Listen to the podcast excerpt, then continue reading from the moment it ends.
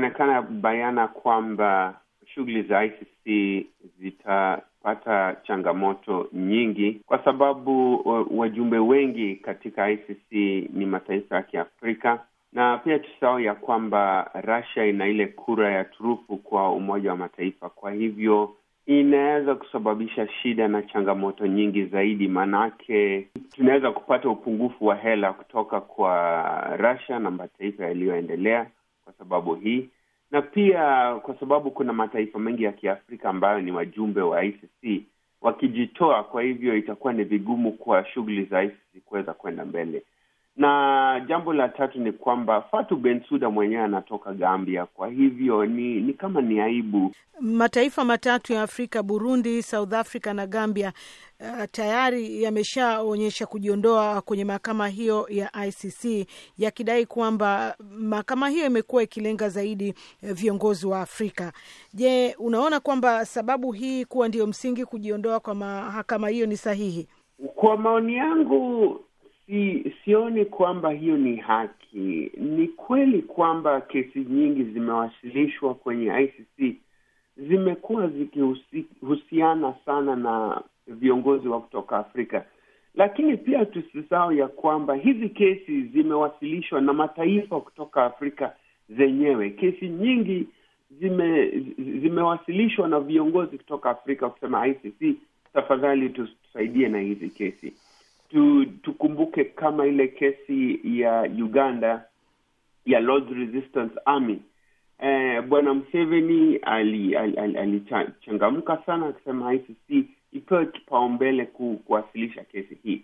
Kulikuwa na zile kesi za zilizowasilishwa kule Libya na pia kuna kesi tofauti tofauti uh, Ivory Coast uh, Cote d'Ivoire serikali ya Cote imechangamka sana kusema bwana Bagbo apelekwe mbele, na kwa hivyo kwa upande fulani inaonekana kesi nyingi zina zina zinashughulikia masuala na shida zinazotoka Afrika, lakini tusahau ya kwamba kesi nyingi hizi zimewasilishwa na viongozi wa kutoka Afrika.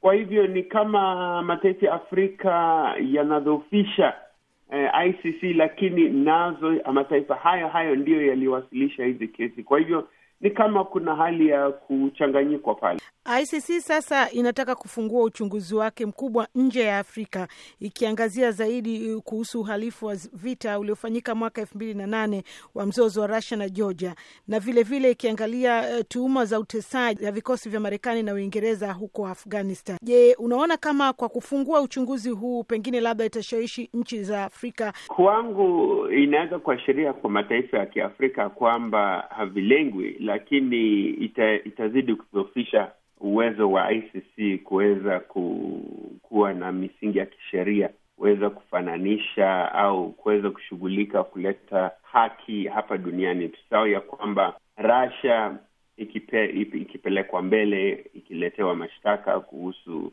maafa kule Ukraine au Crimea itajitoa, na pia huku tusisahau zile mataifa mengi yaliyo na, na kura ya turufu kwenye kwenye Umoja wa Mataifa pia yatajitoa, yataanza kuwa na shaka. China tusahau ya kwamba uh, rekodi yake ya haki za kibinadamu ni ya chini sana.